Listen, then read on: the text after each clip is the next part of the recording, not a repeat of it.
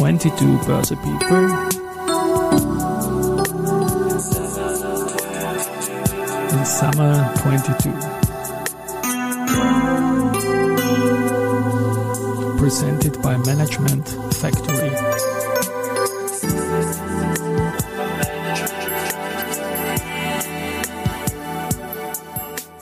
Ja, willkommen zur Serie twenty-two Börse People in Summer twenty-two, und diese Season eins der Werdegang und Personality Folgen ist präsentiert bei Management Factory.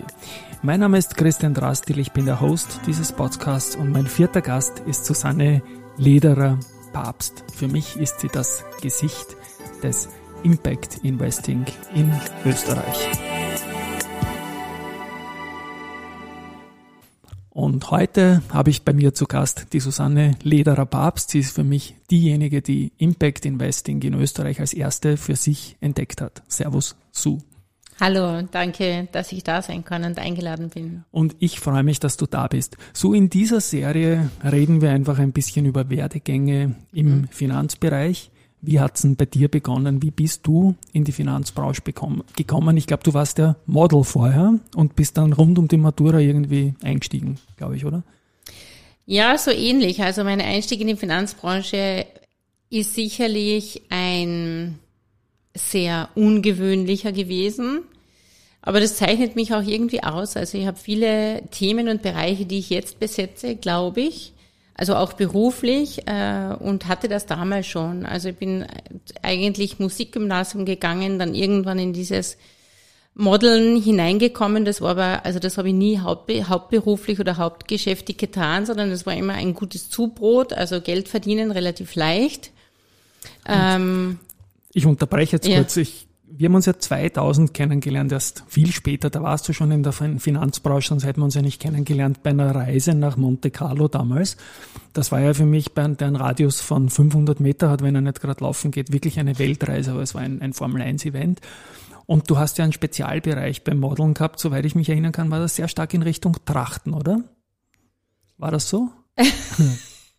Hast du mir? Äh, jein, also ich bin absolut nicht der Trachtentyp, aber trotzdem hat mich eine Trachtenfirma für sich damals entdeckt, aber ich, ich habe das immer sehr untypisch ja, genau. für mich empfunden, ja, ja diese okay. Trachten. Obwohl Trachten natürlich schön sind, aber es gibt Kleidungsstücke, wo man sich persönlich sehr wohlfühlt und welche, wo man sich weniger wohlfühlt, und Trachten und ich oder Volksmusik und ich würde jetzt nicht als so stimmig erachten. Ich verbinde ja die Trachten jetzt nicht zwingend mit der Volksmusik, aber die die, die Haare, die Locken und so. Ich habe da ein, ein, ein Bild, ich habe nie ein Bild von dir gesehen aus dieser Zeit, aber ich habe da ein Bild vor meinen Augen auf jeden Fall. Wie ist es gekommen, dass du in den Finanzmarkt eingestiegen bist? Ja, das war eben auch untypisch, weil selber empfinde ich mich eher als als Künstlertyp. Also wie gesagt, von der Musik, über das über die Mode, über das Modeln. Habe auch eine Modeausbildung gemacht und irgendwann damit Anfang zwanzig, keine Ahnung, hat mich die W U gerufen, also die Wirtschaftsuni in Wien. Irgendwie hat es mich dorthin gezogen und ähm, ja, dieser Finanzbereich hat für mich schon eine gewisse Faszination ausgestrahlt. Das tut er nach wie vor und ich glaube, er tut das deswegen, weil er so derart komplex ist. Also er ist komplex und dadurch für mich sehr spannend. Also alles, was sehr einfach äh, strukturiert ist oder sehr einfach zu durchschauen ist, ähm, wird mir, glaube ich, irgendwann langweilig. Also ich bin schon ein Typ, der sehr viel neue Inputs braucht, sehr viel Inspirationen braucht, sehr viel unterschiedliche, äh, wie soll ich sagen, Tätigkeitsfelder braucht, und der Finanzbereich bietet das. Also ich empfinde den, ich habe den auch immer als sehr kreativ empfunden. Für viele ist es vielleicht nur Zahlen, die sagen, oh Gott, ein Bereich mit Zahlen. Aber ich finde auch Zahlen sehr spannend und sehr kreativ. Und wie gesagt, es gibt ja die, die Verbindung von Zahlen zu Musik. Also dieses ganze Feld ist einfach eines, das mich und meine Fähigkeiten und meine Leidenschaften sehr gut bespielt oder bedient, sagen wir so. Und welche Richtung hast du dann an der W U zunächst gewählt gehabt? Auf der W U habe ich wirklich äh, Finanzierung, Finanzmärkte gewählt schon und auch Informatik. Also Informatik ist auch so ein Feld, das ich sehr, sehr spannend und auch komplex finde. Also das waren meine zwei Spezialisierungen.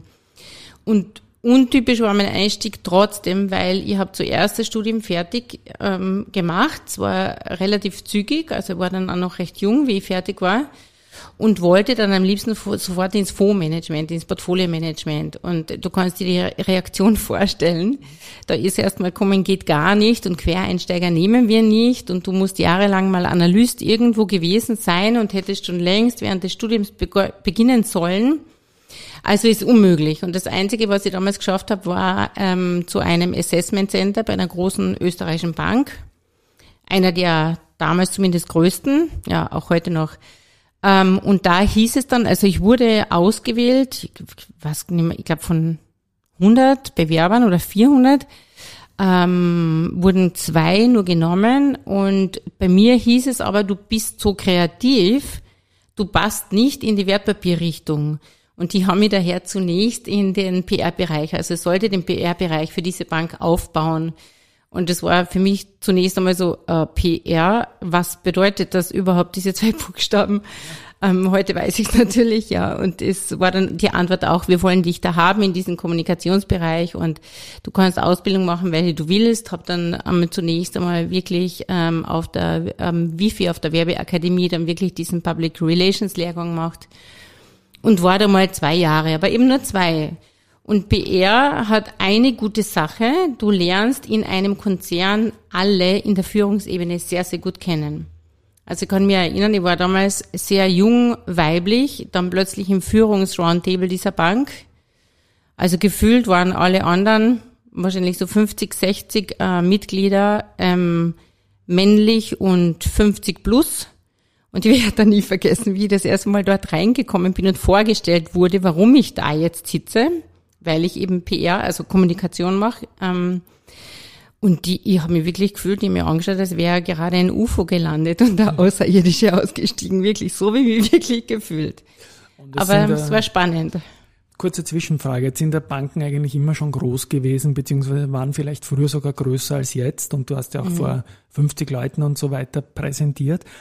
War das eine P R, die bereits in den Wertpapierbereich gegangen ist, oder war das ein ganz anderes Bankprodukt wie ein Girokonto oder irgendein Bausparvertrag? Oder kannst du dich dann, was war da der Case, den, womit du begonnen hast, oder ging es überhaupt um eine Linie für die Werberichtung des Instituts? Nein, es ging wirklich um, also P R hauptsächlich im Sinne von Investors Relations. Also es war okay. Ganz eng mit I R verknüpft und das war auch eine Bank, die damals in der Zeit, wo ich dann dort bin, das erste Mal geratet wurde, also da war eine Riesenaufregung im ganzen Haus und Konzern und Angst auch vor dem ersten Rating, also das war schon sehr Investors Relations getrieben, also wirklich die, ich musste auch die Rede schreiben für die Hauptversammlung, für die Bilanzpressekonferenz, dann eben Pressekonferenzen organisieren, also das war schon eigentlich, ja, Pressearbeit und Investors Relations, sehr Magst stark. Magst du uns die, die Bank nennen vielleicht? Das war die Volksbank damals, die also Volksbank. Die ÖVAG, Österreichische genau. Volksbanken A G. Mhm. Und Investor Relations war ja damals auch Kinderschuhe, also ganz, ganz, ganz neu. Also so wie ich das jetzt sehe, ich höre, höre diese Geschichte jetzt von dir zum ersten Mal.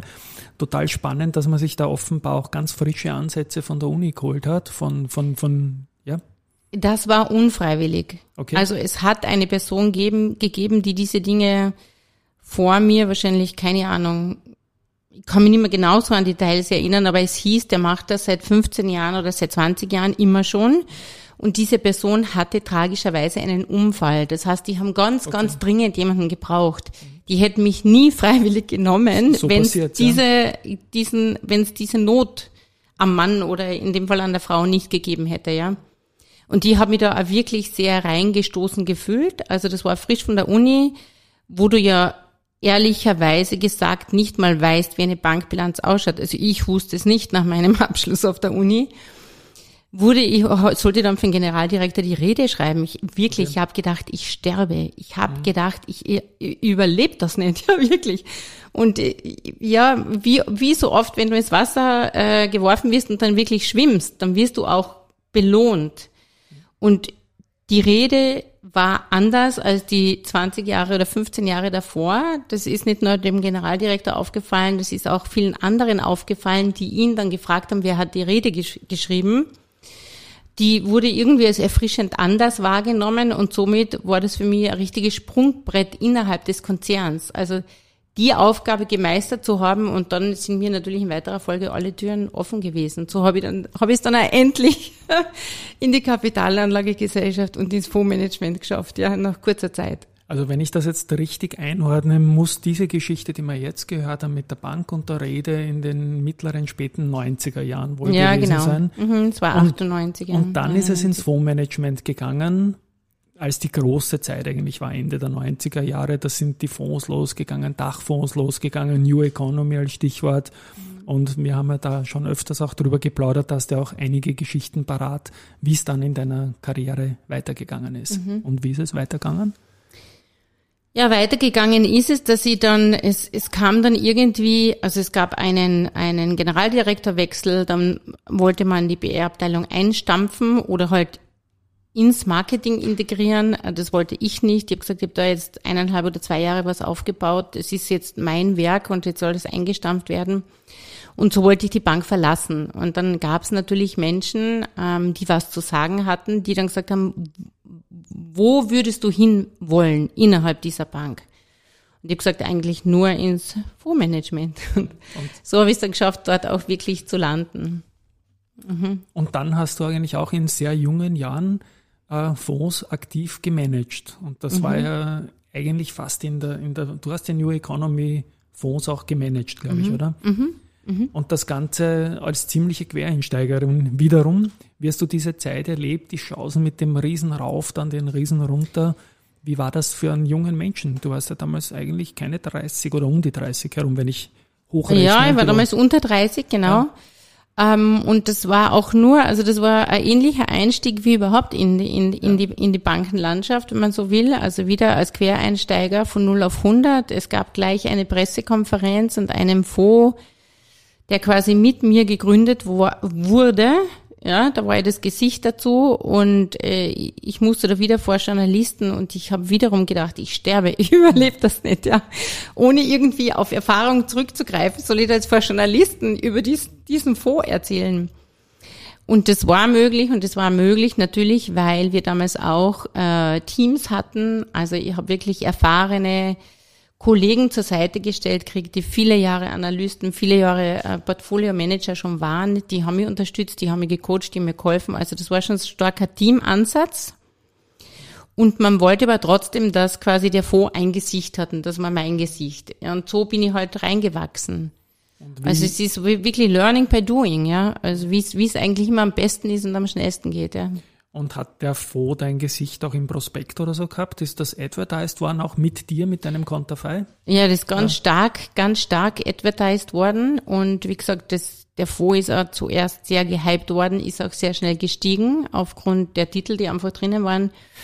Und mit zweitausendeins, also I T-Bubble Burst, ist es ja. dann natürlich steil nach unten gegangen. Also es war schon eine extrem extreme Zeit, wirklich extreme Zeit, ja. Und ich musste da auch mitfahren, weil einfach Produktwahrheit, also was ja natürlich Berechtigung hat, ja. Die Bank hat einfach gesagt, wir stehen für Produktwahrheit. Wenn wir sagen, es ist Technologie im Fonds, dann ist Technologie im Fonds. Und ja. ich konnte auch die Cashquote jetzt nicht. Ja, das sonst. Richtig, sonst ist eben Cash im Fonds genau. und kein ja. I T im Fonds. Sonst hast du eine potenzielle Recovery, die es dann ja nicht gegeben hast, nie überlebt als Fondsmanagerin. Ja. Richtig, genau, dann, ja. genau. Also das, da, da musste ich dabei bleiben, und aber das, das war schon so herausfordernd. Also ich habe damals wirklich begonnen mit Kickboxen, um das irgendwie, weil ich hatte ja davor, du musst dir vorstellen, davor, vor diesen I T-Bubble-Burst, da gab es Veranstaltungen, da habe ich als Fondsmanagerin den Fonds präsentiert vor achthundert Menschen, zum Beispiel im Casineum in Velden oder so, ja. achthundert, Wahnsinn. achthundert, das kann ja. man sich gar nicht mehr vorstellen in Zeiten wie diesen, dass da tatsächlich achthundert Personen oder Menschen zu einem Börsevortrag kommen. Das ist unvorstellbar heutzutage, ja. Du kannst dir jetzt circa virtuell vorstellen, dass circa achthundert Leute diesen Podcast hören, in der Zeitschiene verteilt, aber ich habe zum Beispiel nie vor achthundert Leuten eine physische Veranstaltung gehabt. Ich kann mir es auch gar nicht vorstellen mit dem Börsethema, also Hut ab auf jeden Fall, ja. Ja, du, ich, ich kann es mir heute selber kaum mehr vorstellen. Es war auf jeden Fall jedes Mal, dass ich gedacht habe, ich überlebe es nicht. Ja. Also es ist schon extrem, aber man überlebt alles, ja. Also es ist dann halb so wild im, im Endeffekt, aber es waren wirklich, und diese Masse an Menschen war aber dann genauso euphorisch, wie die waren. Und ich weiß nicht, ob du dich noch erinnern kannst, an neue Markttitel oder so. Ja, natürlich, ja, ich habe das. Da gab es Unternehmen, ja genau, die hatten eine A vier Seite als Business Case und die sind an die Börse gegangen und waren eine Woche später das fünffache Wert. Also die Menschen, die das mitgekriegt haben, die waren einfach genauso euphorisch und dann, wie der ganze Absturz passiert ist, waren die natürlich genauso pisst einfach, ja, und ja, enttäuscht. Und auch das habe ich dann mitgekriegt. Also es hat tatsächlich dann bei einer, bei einer Börsenveranstaltung oder Endkundenveranstaltung, wo ich dann auch auf der Bühne war als Fondsmanagerin, einen gegeben, der hat wirklich gesagt, ähm, was würdest du jetzt tun, wenn ich, wenn ich jetzt auf dich schieße? Also wenn ich die jetzt da auf der Bühne erschieße oder irgend, nein, erschieße nicht, das war ein Messer. Wenn ich, oder so wenn ich, wenn ich, wenn ich jetzt ein Messer zücke und das halt, und dich attackiere. Und ich weiß damals nur, ähm, der Geschäftsführer von der äh, Kapitalanlagegesellschaft, also mein Vorgesetzter quasi, der war damals auch dort, dort und hat nur Messer gehört, der hat sich vor mich gestürzt, ja. Also, Wahnsinn, ja. Wobei derjenige das nicht ernst, der, also dieser Endkunde nicht ernst gemeint, gemeint hat, aber doch so als, was wäre jetzt eigentlich, ja? Also der hat mir noch ein Buch zugeschickt, das Peter-Prinzip, das werde ich auch nie vergessen, finde ich auch sehr spannend, ich weiß nicht, ob du das kennst. Kenne ich, kenne ich, habe ich gelesen. Ja, ja, genau, also der war der war völlig okay, aber er hat das so ein bisschen als provokanten Satz ja. formuliert und es war die Lage doch so ernst, dass sich mein Vorgesetzter vor mich geschmissen hat, weil er dachte, oh Gott, was geht da jetzt ab? Ja? Fast wie also bei einer Hauptversammlung, gell? Die, die, die Action irgendwie. Ja, es eigentlich war schon so, Action, wirklich. In mhm. dem Thema hat, glaube ich, sehr, sehr viel, das, das Thema hat ja viel ausgelöst, so wie jetzt vor ein, zwei Jahren, als die Kryptos und ein paar Meme-Stocks und so weiter neue Generationen Anlegern an den Kapitalmarkt gebracht haben. Das war ja damals genauso mit dem neuen Markt, mit der E-Stack, auch die Nasdaq ist gut gegangen. War das so, dass da unglaublich viele Leute mitreden wollten, was in den Fonds reinkommt? Hast du da viel Input gekriegt, so quasi gute Tipps, so wie jeder Österreicher auch ein Teamchef in der Fußballaufstellung ist? Nein, eigentlich gar nicht. Also da muss ich sagen, das war alles sehr korrekt und und und seriös, wie das bei uns betrieben worden ist. Also Fondsmanager haben ihre Entscheidungen getroffen, natürlich auch im Team. Also wir hatten ja Asset Allocation Sitzungen oder Investment Committees, wo gewisse Dinge beschlossen worden sind, aber welchen Titel ich dann reinnehme und mit welcher Gewichtung war völlig mir überlassen. Und ich hatte auch keine neuen Markttitel drinnen, aber genug Nasdaq-Titel zum Beispiel, ja. Und also na, wurde gar nicht beeinflusst zum Glück. Also das war wirklich aus meiner Sicht, wie es sein sollte. Ich kann mich noch erinnern, ich war damals beim Wirtschaftsblatt, wir haben dich laufend in der Zeitung gehabt. Was ich mich nicht mehr erinnern kann, wie stark damals die, die Frauenquote im Fondsmanagement war. Warst du da irgendwie eine, schon ein Early Bird, nehme ich an, oder? Oder gab es schon ein paar, ein paar gab es schon, oder? Die es gab ein paar, aber ganz wenige. Also bei uns in der, in der gleichen K G gab es eine äh, sehr, sehr gute, ich weiß nicht, ob man Namen nennen kann oder nicht. Bitte unbedingt. Die Elke Schöppel, die ist heute, also die hat damals den Pacific Invest gemanagt, ist dann nach Deutschland und unterdessen schon boah, sicher zehn, fünfzehn Jahre in Hongkong für die Deutsche Bank. Okay. Wir, ich bin mir ganz sicher, sie hat einmal Guten. gewechselt. So. Wir nennen die Guten, die, die können wir gerne nennen. Okay. Ja, die, ja. Ähm, na gut, ist ihr Werdegang, ja. ja. Na, ganz kann klar. man, kann man ja. nicht, braucht man nicht verstecken. Ja. Ja. Ja. Ähm, also Elke war damals schon, aber es gab wenig Frauen, ja. Es gab natürlich, ja, es, es gab schon mehrere, die du genauso kennst, ja, auch bei anderen Banken, aber wenige. Also ich kann mich erinnern, die Volksbank war damals auch Mitglied von ähm, von der Q Group. Q steht für Quant, Quantitative Research. Ähm, da gab so eine so ein so eine europäische Einheit davon und einige Banken waren Mitglieder und haben Mitglieder dorthin, also Personen dorthin entsandt zu den Konferenzen. Und da kann ich mich erinnern, da war eine in Stockholm, da waren bestimmt, ich weiß nicht, tausend äh, Analysten, Fondsmanager aus diesem, aus dieser Industrie. Und ich habe hab das Gefühl gehabt, ich bin eine von zehn Frauen. Also das, wenn das ein Prozent war, war das viel, würde ich mal sagen, ja, die Frauenquote. Und wir wissen ja, wie es weitergegangen ist, dann quasi mit den New Economy Aktien. Das ist dann wie ein Stein zusammengefallen. Wie ist es dann mit deinem Fonds, deiner Karriere und dir weitergegangen? Ja, mit dem Fonds, der hat natürlich auch sehr viel verloren damals. Also das waren schon sechzig, siebzig Prozent in der in, in Spitze. Wie halt, ja gut, dieser mhm. ganze I T-Markt, das war ja auch nur T M T drin, also Technologie. Ja. ähm, Biotech, all diese, diese Titel. Ähm, und wir haben, wie ist es mit meiner Karriere weitergegangen? Also, ja, die Zeit, na, ich habe das eh bis zum Schluss bei dieser Bank, habe ich, hab ich den Fonds eigentlich weiter gemanagt. Wir haben aber dann, also ich habe dann wirklich, ich wollte immer schon, also ich habe so eine Unternehmerseele. Ich glaube, ich bin von Typus eigentlich sehr starker Unternehmertyp und wollte damals auch schon ein eigenes Unternehmen gründen und habe das dann gemacht mit der Fondsfabrik, mit dem Peter Thiel, der ja heute bei der F M A ist oder eh schon lang bei der F M A. Ähm, und bin daher, habe ich dann die Bank verlassen.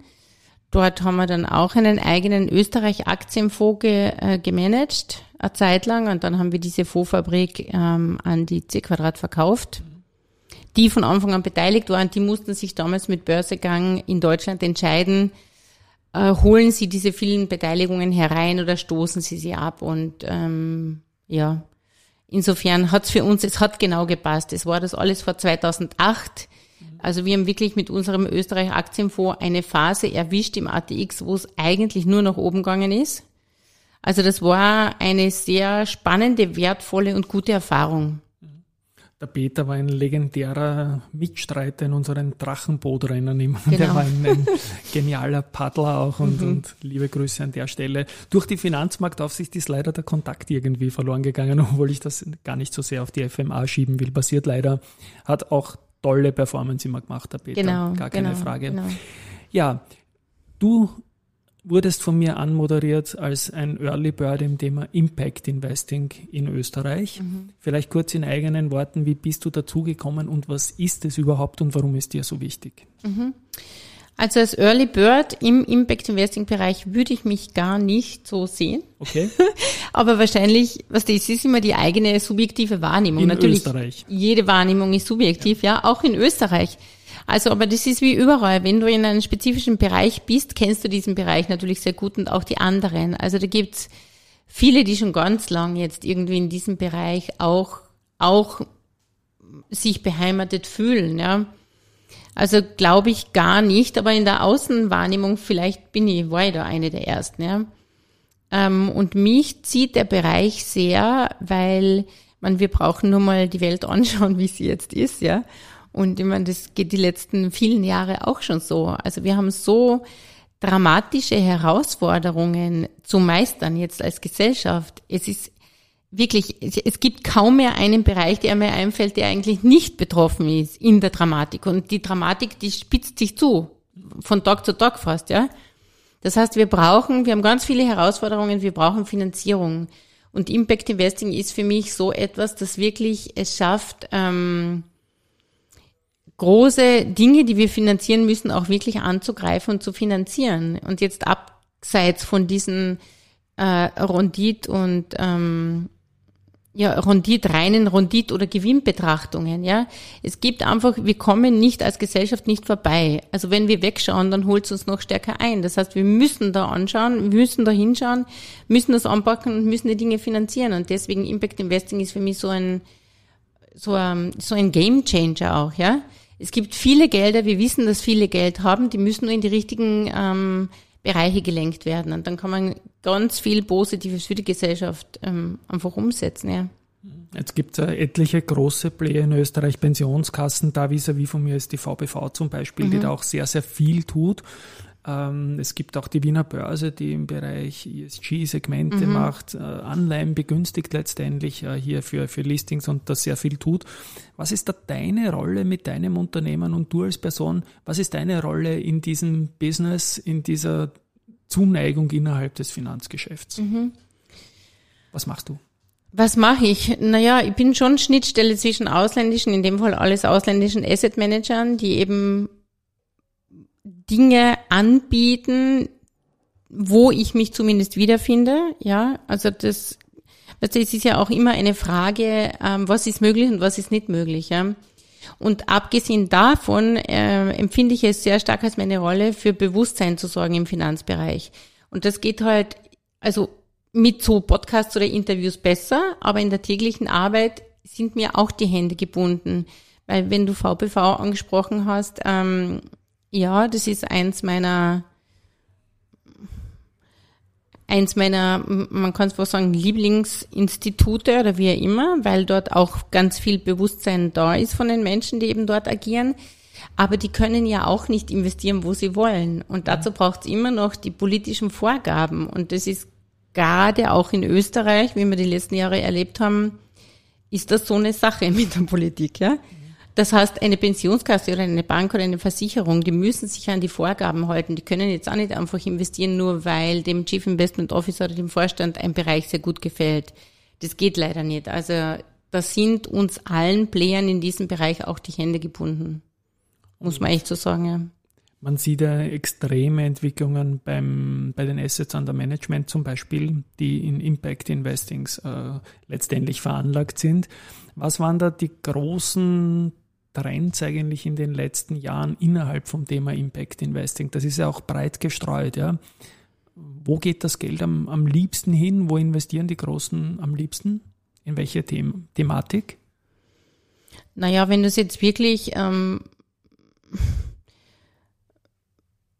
Es ist jetzt die Frage, ob es regulierte Unternehmen sind, wie eine Pensionskasse, oder ob es große Stiftungen sind oder Family Offices, die sich nicht um Vorgaben jetzt kümmern müssen in dem Ausmaß. Definier es möglichst breit, die Frage, ja. Möglichst also breit. Ja. Also kann man sagen, wo die Strömungen insgesamt hingehen. Also es ist von großen Stiftungen, die einfach Gelder haben und auch Gutes tun und was bewegen wollen, ist ganz viel in die auch soziale Impact-Richtung geflossen. Also ökologische sowieso, also wenn man will, dieses E S G, das E, die, die Environment, also die Umweltbelange, aber auch in die sozialen Bereiche sehr viel.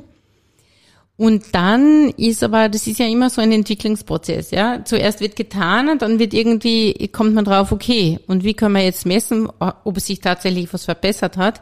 Und damit ist dieses ganze Thema Measurement oder welchen Impact hat das jetzt wirklich, dieses ganze Thema aufgekommen. Und die letzten Jahre hat sich das verstärkt auch da herumgedreht. Wie kann Impact überhaupt gemessen werden? Wie wissen wir überhaupt, ob unser Geld irgendeinen eine, eine gute Auswirkung hat oder überhaupt irgendeine Auswirkung hat, Auswirkung hat? Und das ist eben auch die große Herausforderung, weil jedes Projekt ist unterschiedlich, kannst du dir vorstellen, ja, hat völlig unterschiedliche Parameter und natürlich musst du die dann auch unterschiedlich messen. Mhm. Und da gibt's unterdessen auch ähm, Universitäten, viele auch die W U äh, in Wien, die sich die sich äh, verstärkt drum kümmern und da schauen, wie kann man eigentlich Impact messen und in welchem Bereich ist überhaupt messbar, welcher Bereich bleibt irgendwie ja. ähm, ja, un- unbeleuchtet oder. Man sucht sich ja da auch immer diverse K P Is dann raus, woran man quasi den Impact danach messen kann. Du hast jetzt die W U angesprochen, die haben wir zu Beginn von diesem Gespräch gehabt. Ist der Kontakt eigentlich laufend geblieben zur E U oder ah, zur E U, Entschuldigung, zur W U? Machst du was mit der W U noch gemeinsam oder hat sich das über die Jahre immer wieder ergeben? Dort, das hat sich herkommst? immer wieder ergeben ja. Und eigentlich auf unser oder mein Engagement hin, ja, also auf persönliches mhm. Engagement, indem ich halt einfach dann geschaut habe, welche Institute gibt es auf der W U, welche Professoren, äh, was tun die im Impact-Bereich, also na, laufend geblieben hat sich auch ja, wie alles halt sehr stark gewandelt. Auch die Institute äh, verändern sich. Ja. Der ganze Bildungsbereich hat sich irrsinnig geändert. Und wie siehst du die Situation in jetzt in diesem insgesamt sehr komplexen Jahr zweitausendzweiundzwanzig mit dem Angriffskrieg gegen die Ukraine, mit Comeback von fossilen Energien und so weiter? Wie, wie geht's der Branche? Wie geht man, wie merkst du, geht's deinen Kunden, deinen Partnern? Wie geht man mit dieser Gemengelage um? Naja, was ich schon bemerke, ist eine gewisse, mh, wie soll ich sagen, also zwei Dinge bemerke ich. Zum einen, dass sehr viel Zögern da ist, also es tut sich relativ wenig. Also jetzt auf der Veranlagungsseite, das ist mein Bereich, da, darüber, da, da kann ich es beobachten, ja. Mhm.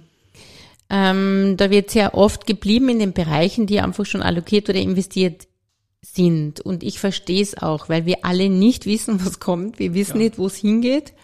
Also ich glaube, so wenig einschätzbar wie heute die generelle Situation oder die weltwirtschaftliche Situation ist, so gering einschätzbar war sie zumindest, glaube ich, im, während meines Lebens äh, noch nie. Mhm.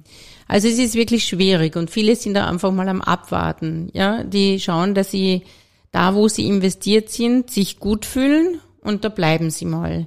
Also ich glaube, dass ganz viel Geld einfach im Moment wartet, wenn man das so bezeichnen will, ja. Und das Zweite, was ich ähm, bemerke, ähm, das ist schon auch so eine, so eine, aber es kann aber, ich möchte es wirklich gerne mitschicken, das kann wirklich sehr subjektiv von mir wahrgenommen sein, ja. Das ist jetzt wirklich meine subjektive Einschätzung, dass ich doch auch bei vielen sowas wie Frust, äh, Frustration bereit oder einfach breit macht, und zwar, was diese ganzen Vorgaben E S G-mäßig jetzt betrifft. Es gibt allerlei Vorgaben und alles klingt toll, was von der E U kommt. Auch dieses Repower-E U und alles ist irgendwie oder wirkt sehr enthusiastisch und ja, wir packen an und machen die Welt besser, und irgendwie kommt man dann aber immer mehr drauf, ähm, dass dass vielleicht doch politische Agenten oder irgendwelche, dass es irgendwelche Hidden Agendas gibt, ja, dass das alles politikmäßig irgendwie gemacht wurde und gar nicht dem Zweck dient, der vorgeschoben wird. Ein ganz wichtiger Punkt, ja. Genau, also wenn ich nur, um ein, ein Beispiel, das gerade sehr aktuell ist, zu nennen, die, zu nennen, diese Stickstoffverordnung der E U, was sich da gerade in den Niederlanden abspielt.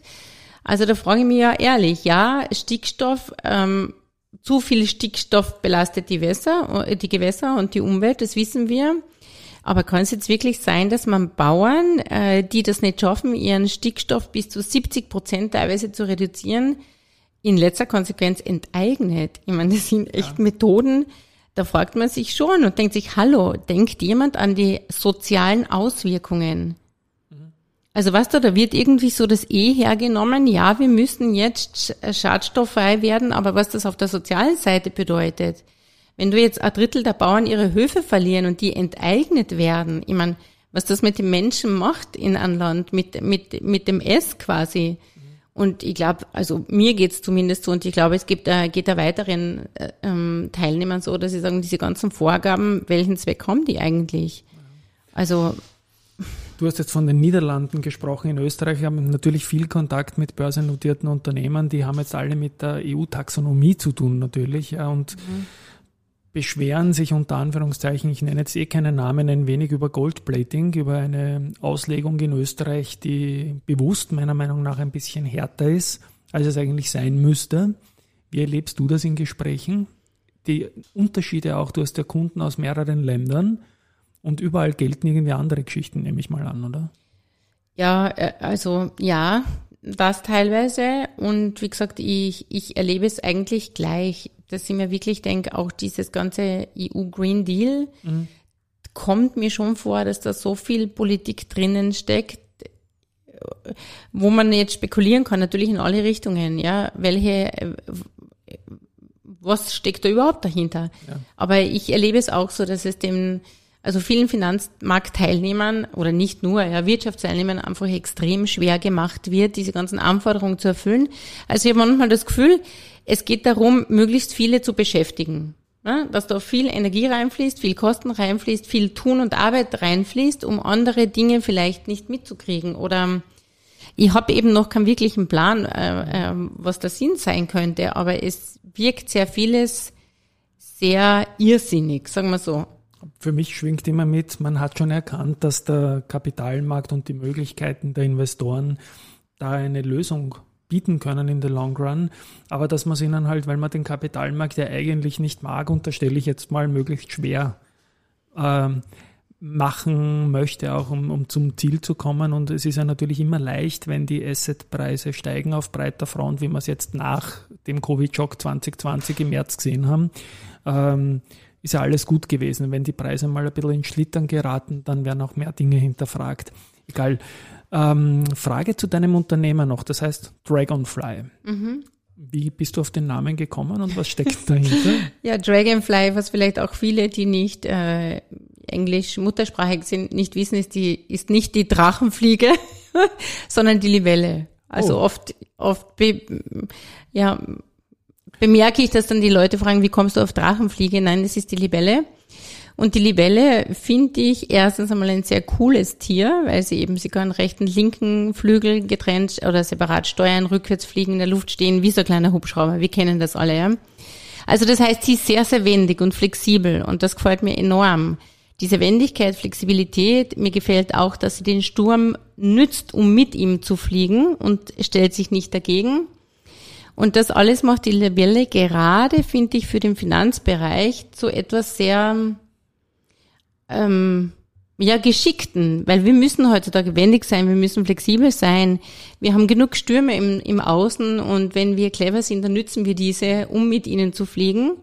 Und das alles hat für mich einfach die Libelle zum perfekten Namensgeber gemacht, ja. Wunderbar, meine Englischlehrerin hat immer gesagt, du hast ein perfektes Liedertext-Englisch, aber Dragonfly ist damals nicht in den Lyrics vorgekommen. Deswegen habe ich jetzt wieder was dazugelernt. Ja. Ähm, was ich auch noch erwähnen möchte, du bist ja auch gerichtlich beeidete Sachverständige für das Börsewesen. Ja, da gibt's ein paar so definierte Bereiche, die sich eh komplett überschneiden, weil eines heißt irgendwie Börsewesen, das andere heißt Zinsen, Derivate. Dann gibt's Wertpapierberatung, also für alle diese Bereiche, die in dem, die in unser Feld fallen, ähm, bin ich zertifiziert, ja. Wow, spannend. Gut, ich komme dann eh schon langsam zum, zum Abschluss. Wir sehen uns jetzt hier im Sommer zweitausendzweiundzwanzig und ich freue mich, dass wir das machen können. Jetzt eine kurze Projektion, wohin geht's in den nächsten Monaten, um ich sage jetzt mal nicht jetzt eine Projektion, was wird der Putin machen, das wissen wir alle nicht und da hoffen wir, dass sich diese Scheiße ein bisschen beruhigen wird, wenn ich das so sagen darf. Aber wo geht's hin, deiner Meinung nach, jetzt in der Finanzbranche, wenn, wenn die Situation so bleibt, wie es jetzt, was werden die Herausforderungen, was werden für dich, für dein Unternehmen und für dich als Person, was sind die Learnings, was nimmst du mit und welche Dinge kannst du mitnehmen für die nahe Zukunft? Also ich glaube, und da passt wieder die Libelle sehr gut dazu, das habe ich vergessen zu erwähnen, dass ja die Libelle auch ähnlich wie der Schmetterling oder genauso wie der Schmetterling auch drei Phasen hat, ja. Sie ist zuerst auch eine, eine Larve unter der Wasseroberfläche, verpuppt sich und wird zu diesem tollen Flugkünstler. Und ich glaube, Change, Transformation, ähm, gehört zu uns. Also ich glaube, das wird nie mehr weniger, das wird nur noch mehr. Das heißt, wenn ich ehrlich sein soll, ich weiß nicht, wo die Reise hingeht, aber ich weiß, dass sich alle Bereiche dramatisch ändern werden.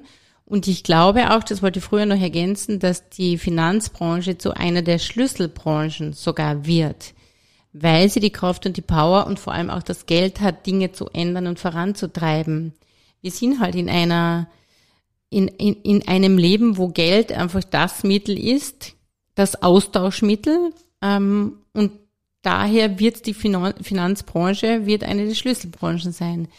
Und an Learnings, ich glaube, wir können nur möglichst gelassen sein, das würde wirklich jeden, jeden mitgeben, in die Gelassenheit zu gehen. Wie er das auch immer schafft, durch Singen, Tanzen, durch Meditieren, durch Buchlesen, durch alles, was er gern macht, aber gelassen zu sein und möglichst flexibel. Also das, glaube ich, ich glaube, wer festhaltet an irgendwelchen Strukturen, ich weiß nicht, der wird, glaube ich, untergehen, ja. Also diese Flexibilität, dieses, diese Offenheit, einfach mitzugehen und jeden Moment zu erkennen, was ist gerade gefragt. Und das wird uns dorthin bringen, wo es uns hinbringt. Aber ich glaube, wir haben extreme Zeiten des Wandels und das wird die nächsten Jahre sicher, also ist meine Einschätzung, noch drastisch zunehmen. Drastisch, fast mein Name. Ne? Drastisch, genau. Fast und es wird Name. Gut sein am Ende. Und es ja? wird gut sein. Nein, ich, ich, ich glaube auch, dass, dass das auch bei allen Problemen eine Chance ist, die sich jetzt ergibt. Absolut. Wie man es auch sieht. Und du selbst tust ja auch unglaublich viel, was dich selbst betrifft, dich weiterentwickeln, bist da immer wieder auf Reisen, erfindest dich, glaube ich, sehr oft neu und das kriegt man auch als Wegbegleiter, der ich sein darf, in deinem erfolgreichen Berufsweg mit. Dankeschön. Jetzt, du, ich habe jetzt noch einen Hinweis an die Hörerinnen und Hörer vom Podcast. Je nachdem, wann dieser Podcast jetzt gehört wird, ich sage jetzt mal so ab circa Ende Juli zweitausendzweiundzwanzig, wird unter börsesocial.com slash magazine mit E hinten äh, unsere Juli-Nummer vom Börse Social Magazine äh, verfügbar sein als Digital Paper und da kann man dann auch eine große Story zur Su, wie ich sage, zur Susanne äh, lesen. Sie wird am Titelblatt auch sein und wir werden über das Thema Impact Invest ein Interview mit unserer Chefredakteurin Christine Beitzwinkler durchaus auch noch von anderer fachlicher Ebene ins Detail gehen. Das war jetzt eher eine Personality-Geschichte. Ich danke dir, Su, dass du hergekommen Schön. bist, dass wir auch noch unser Cover fertig besprechen konnten. Und ja, an euch, liebe Hörerinnen und Hörer, danke für die Aufmerksamkeit.